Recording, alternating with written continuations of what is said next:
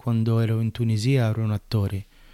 Quando sono venuto qui sono diventato l'attore arabo. Sono messo dentro una fascia di ruoli, rappresento fascia del male, no? Gli altri. Gli altri che sono, non, sono, non sono bianchi, non sono italiani, non sono europei, spacciatore, terrorista, tutte quelle che sono brutti non siamo noi, sono gli altri, no?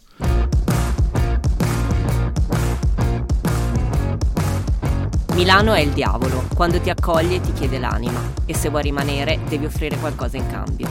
Milano è il diavolo è il nome di questo podcast. Io sono Federica Capozzi e le storie che ti racconto parlano di persone, di patti e di compromessi. E di un diavolo che a volte, se sei bravo, lo riesci pure a fregare. Mio padre era un, un, infermiere, ma come secondo lavoro faceva il tecnico in teatro, quindi mi portava al teatro, mi portava a vedere come si fanno le, le spettacoli dietro le quinti. Crescendo ho capito che voglio fare questo di lavoro nella vita. Sono laureato in arte drammatica e da sempre diciamo faccio, faccio questo lavoro.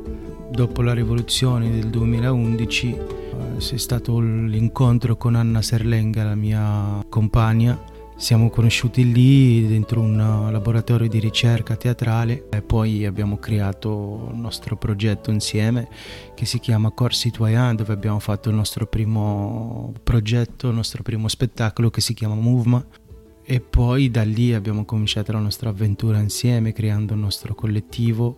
Personalmente non c'era il progetto, il pensiero di lasciare la Tunisia e andare a vivere altrove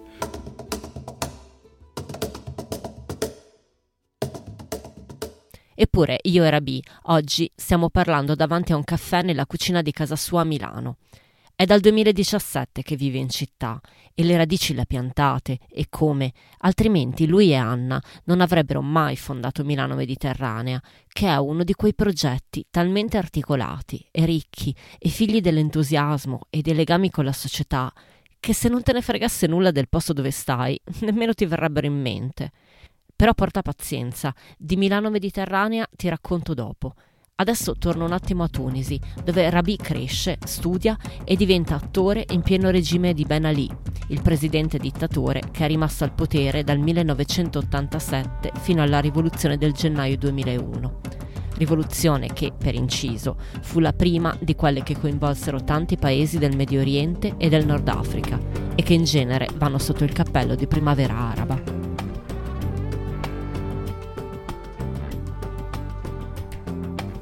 Stata colpa della, de, della, dittatura che ha mantenuto sempre um, chiuso il discorso di, di, crescita sociale, culturale e politica quando, quando il paese fino al 2011 non aveva neanche internet, dove i modelli che che si vedono dei vicini di casa che è un modello unico, no? E basta la diversità, basta che uno si vesti eh, diversamente o eh, ascolta una musica diversa o fa un, un'attività eh, diversa da quello che la gente eh, è abituata a vedere, diventa una, una, una cosa strana.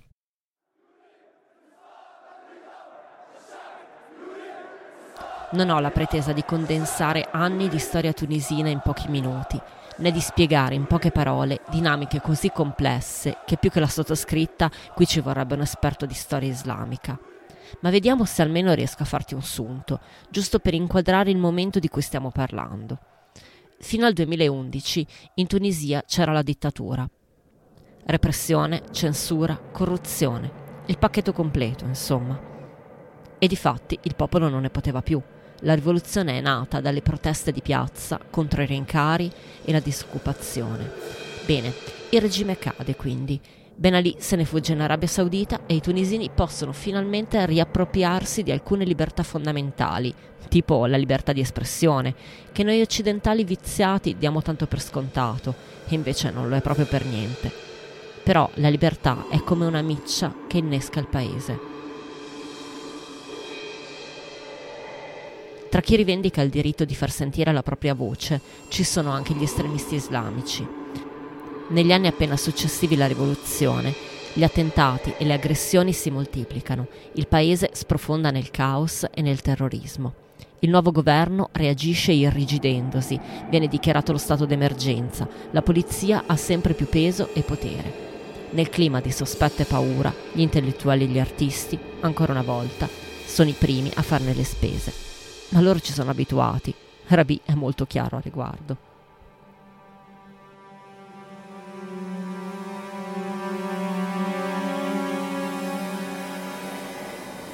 Siamo nati cresciuti dentro quelle condizioni lì, no? quindi abbiamo creato, sempre trovato sempre le, le strategie per uh, fuggire dal pericolo che era il nostro pane quotidiano.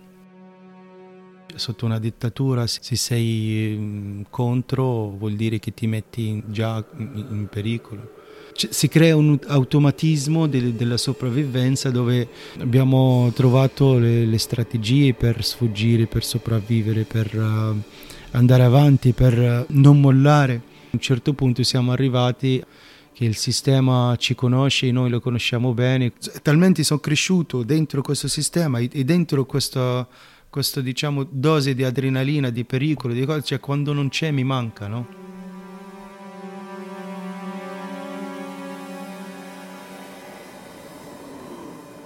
Ho conosciuto tantissimi italiani, sento sempre eh, questi dibattiti di, di disagio, non, so, non sono contenti della politica, però non si fa niente, non, non c'è quell'attivismo politico, godono solo la possibilità di parlarne perché siamo in una democrazia possiamo dire tutto, perché per me una cosa, non, una cosa, non, era una cosa acquisita, ma una cosa che ho fatto una lotta per averla, no? Continuo a fare la lotta per non perderla. Rabi in quel periodo è in piena attività. Con Anna lavora al collettivo. Insieme sviluppano progetti di teatro partecipativo, cioè quello che esce dai teatri e si rivolge a tutti, anche a chi a teatro di solito non ci va. Lavorano su temi importanti, come i fenomeni migratori visti dalla prospettiva del paese di partenza e non di quello di arrivo. A un certo punto Rabi viene pure contattato dall'Italia dal Teatro Stabile dell'Umbria gli offrono un ruolo in una grossa produzione. Lo spettacolo si chiama L'ora di ricevimento, il regista è Michele Placido e tra i protagonisti c'è Fabrizio Bentivoglio. Rabi non se lo fa dire due volte. In Italia ci arriva con il botto, la tournée è un successo. Quando finisce e lui torna a Tunisi, un giorno riceve una chiamata da Milano. È il Teatro della Scala che lo vuole ingaggiare come mimo nel Fidelio. Ma in tutto questo lui è ancora convinto di restare in Tunisia. Non è per la carriera che deciderà di spostarsi. La ragione è un'altra e si chiama Zina.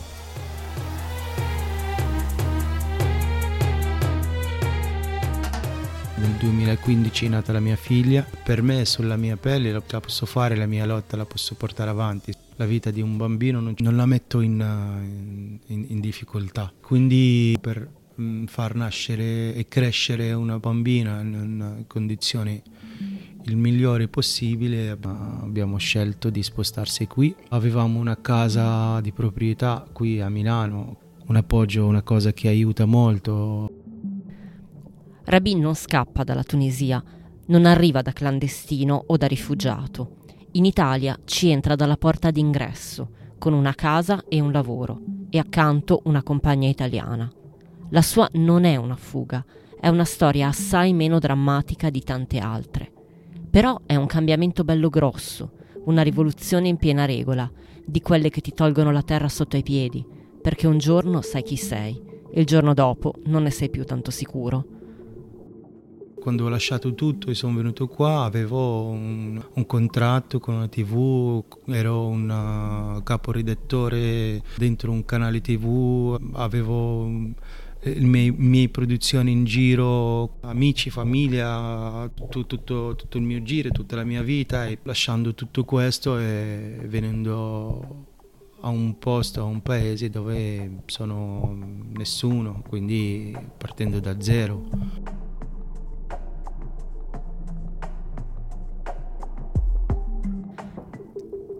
Pensiamo sempre che da certi paesi difficili la gente voglia soltanto fuggire a gambe levate e invece eccomi qua, ad ascoltare stupita la storia di una persona che sarebbe rimasta, che a Tunisi aveva ancora tanto da fare e da dare.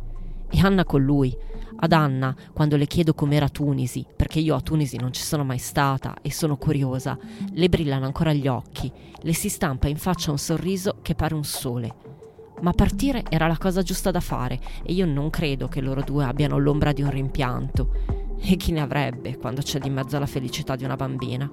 A Rabi, però, tocca ancora lottare, anche se la sua lotta ha cambiato forma.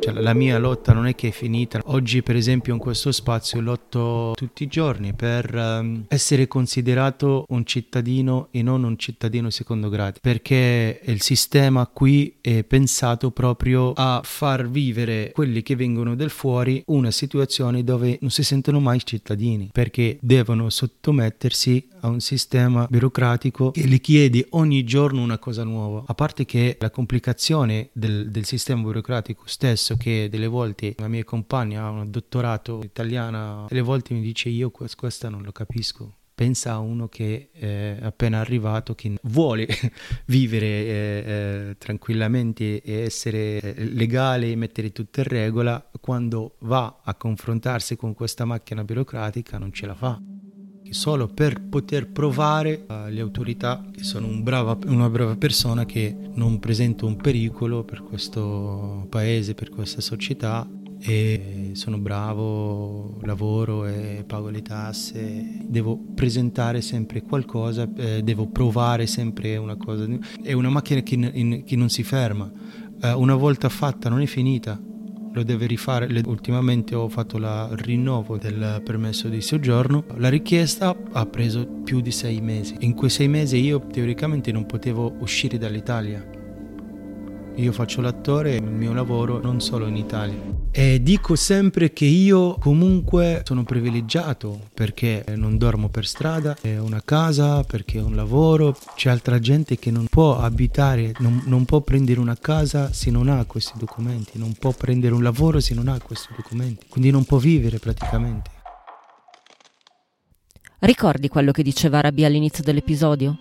Da quando è in Italia il suo lavoro è cambiato lui che era attore e attore di successo, ora è l'attore arabo che ha accesso soltanto a certi ruoli. Sono quelli del cattivo, dello spacciatore, del terrorista. E per uno che questo mestiere lo fa da sempre, la crisi di identità è dietro l'angolo.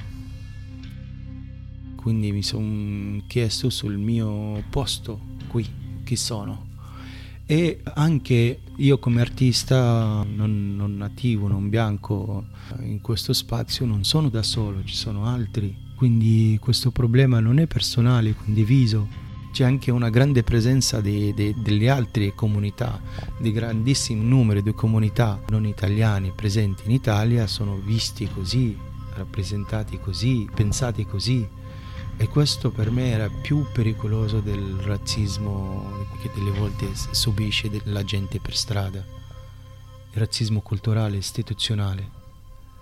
E da lì nata uh, la necessità e l'idea di creare Milano Mediterranea. Milano Mediterranea è il progetto che Rabi e Anna hanno messo in piedi con un bel po' di amici e collaboratori. Vittoria, Laura, Manuel, Letizia, Noemi, Gaia. Se scordo qualcuno me ne prendo la colpa. Rabi ci ha tenuto a citarmeli tutti, uno per uno, a sottolineare che non ha fatto tutto da sola. Comunque, all'atto pratico, Milano Mediterranea è un centro di arte partecipata, un punto di incontro e di scambio per i residenti, un posto dove ci si trova a fare cose insieme, un incubatore di progetti culturali, di laboratori teatrali e di eventi un luogo, anche se poi non si tratta di un luogo soltanto, ma di più luoghi, dove la diversità etnica e culturale non fa paura, ma suscita curiosità e interesse e fa venire voglia di sedersi ad ascoltare storie che arrivano da lontano. Il principio, se ci pensi, è lo stesso che ti ha spinto ad ascoltare questo podcast, è lo stesso che ha spinto me a scriverlo. Insomma, per farla breve, Milano Mediterranea è una cosa bellissima, tanto più che tutto questo si svolge nel quartiere Giambellino, che, te lo dico se non sei di Milano e non lo conosci, non è proprio il posto più cool della città, ma periferia poco attraente, di quelle che non rientrano negli itinerari trendy e hanno ben poco da offrire a chi ci abita. Io, che sono di Milano Nord, per dire, a Giambellino forse non ci sono neanche mai stata, e non perché io sia snob. Figurarsi, io che sono cresciuta nell'Interland becero. È che a Giambellino non ci vai a fare una passeggiata per il gusto di farla. Ma è proprio in quartieri come questi che c'è bisogno di idee, di vitalità, e Rabi l'ha capito benissimo. Stiamo mettendo alla luce alla... una presenza che la politica fa finta che non esiste, mentre mm, basta scendere per strada e fare in giro, sentirai quanti odori ci sono, quanti colori ci sono, quante musiche, quanti, quante lingue, quanta bellezza. E Milano Mediterranea è nata proprio per questo, per uh, creare delle spazio, per creare una, per dare spazio, piuttosto non creare, per dare spazio a delle proposte culturali altri, proposte culturali che parlino altre lingue, che portano altri linguaggi di, di qualità artistica. In realtà non facciamo il, un lavoro sociale, noi stiamo facendo il lavoro politico-artistico che si fa con la società e, e, parliamo con la società e con i partecipanti a pari e non con uh, pat pat sulle spalle, con i poverini che forse ce la fanno se uh, fanno cultura. No, la cultura c'è, ce l'hanno, ce l'abbiamo e basta creare lo spazio che, che la mette in, in luce. Milano sarà anche il diavolo, ma a me sembra che Rabi abbia le idee belle chiare e nessuna intenzione di farsi mettere in un angolo anzi mi sa che sta qualche metro avanti a noi e forse a questo giro è Milano quella che deve accelerare il passo. Insomma, il dubbio un po' mi viene e mi chiedo se la mia città dorata, la mia Milano, che si presenta multietnica e accogliente, ma poi se non hai soldi per l'affitto diventa l'inferno, è pronta a questa rivoluzione oppure no. Adesso sì, Milano è pronta, soprattutto prima della pandemia c'era un, un po' questo discorso, è ancora negli, ne, negli angoli, no? Oggi è uscito fuori, siamo contenti perché, perché questo discorso, queste pratiche stanno prendendo più spazi, più voci, più forme siamo contenti, siamo felici per questo. Abbiamo solo la, quella paura, facciamo un po' attenzione anche noi nei nostri discorsi, nelle nostre pratiche del, del branding, della moda, perché comunque siamo nella città della moda dove la um, diversity è diventata di moda, no? Mettiamo un po' di colore dentro il, il quadro, dentro la locandina della, della, marca non so che cosa e delle, delle, serie Netflix per dire che siamo aperti ma non, non è così tanto vero. C'è ancora tanto da fare per portare questo discorso a un discorso politico vero, un discorso uh, culturale vero, un discorso sociale vero. Il senso critico gli è sempre costato caro, carissimo. Eppure Rabì non l'ha perso, no signore. E meno male, perché io lo conosco da poco, ma di lui apprezzo soprattutto questa lucidità nei confronti del mondo. Milano, però, un po' l'ha conquistato. In realtà adesso sì mi piace perché mi ci trovo con i miei progetti, con il mio quartiere, le mie case, le mie abitudini, adesso il mio giro, comunque con gli anni sono riuscito a creare il, mio nido qui, la mia vita, il mio, il mio quotidiano. Mi dà fastidio il grigio, il freddo, cioè comunque io vengo da un paese di mare, di sole, di, quello mi manca tantissimo però sì, stiamo cercando anche di, di, vedere, di guardare questo lato del Mediterraneo che esiste a Milano. Tantissimi amici nostri del sud, quando abbiamo, abbiamo dato questo nome al nostro progetto, ci hanno preso il giro. No? Cosa, cosa, c'entra Milano col Mediterraneo? No? In realtà esiste, in realtà c'è nella cucina, nell'anima, nelle abitudini, nelle musiche, nel, nel modo di, di, vivere di quelli che li abitano. No? Io l'ho sempre detto, noi milanesi siamo dei privilegiati e questa ne è la prova ulteriore. Non abbiamo il mare, ma abbiamo chi ce lo porta. Spetta a noi però farlo entrare. Milano il Diavolo è una produzione indipendente. Se questo episodio ti è piaciuto, clicca segui, lasciami tante stelline e parlane con i tuoi amici. Milano il Diavolo è anche un work in progress Se anche tu arrivi da lontano e hai una storia da raccontare, scrivimi all'indirizzo milanoeildiavolo-gmail.com che ti lascio anche nella descrizione dell'episodio. Oppure scrivimi su Instagram, dove mi trovi come furbe,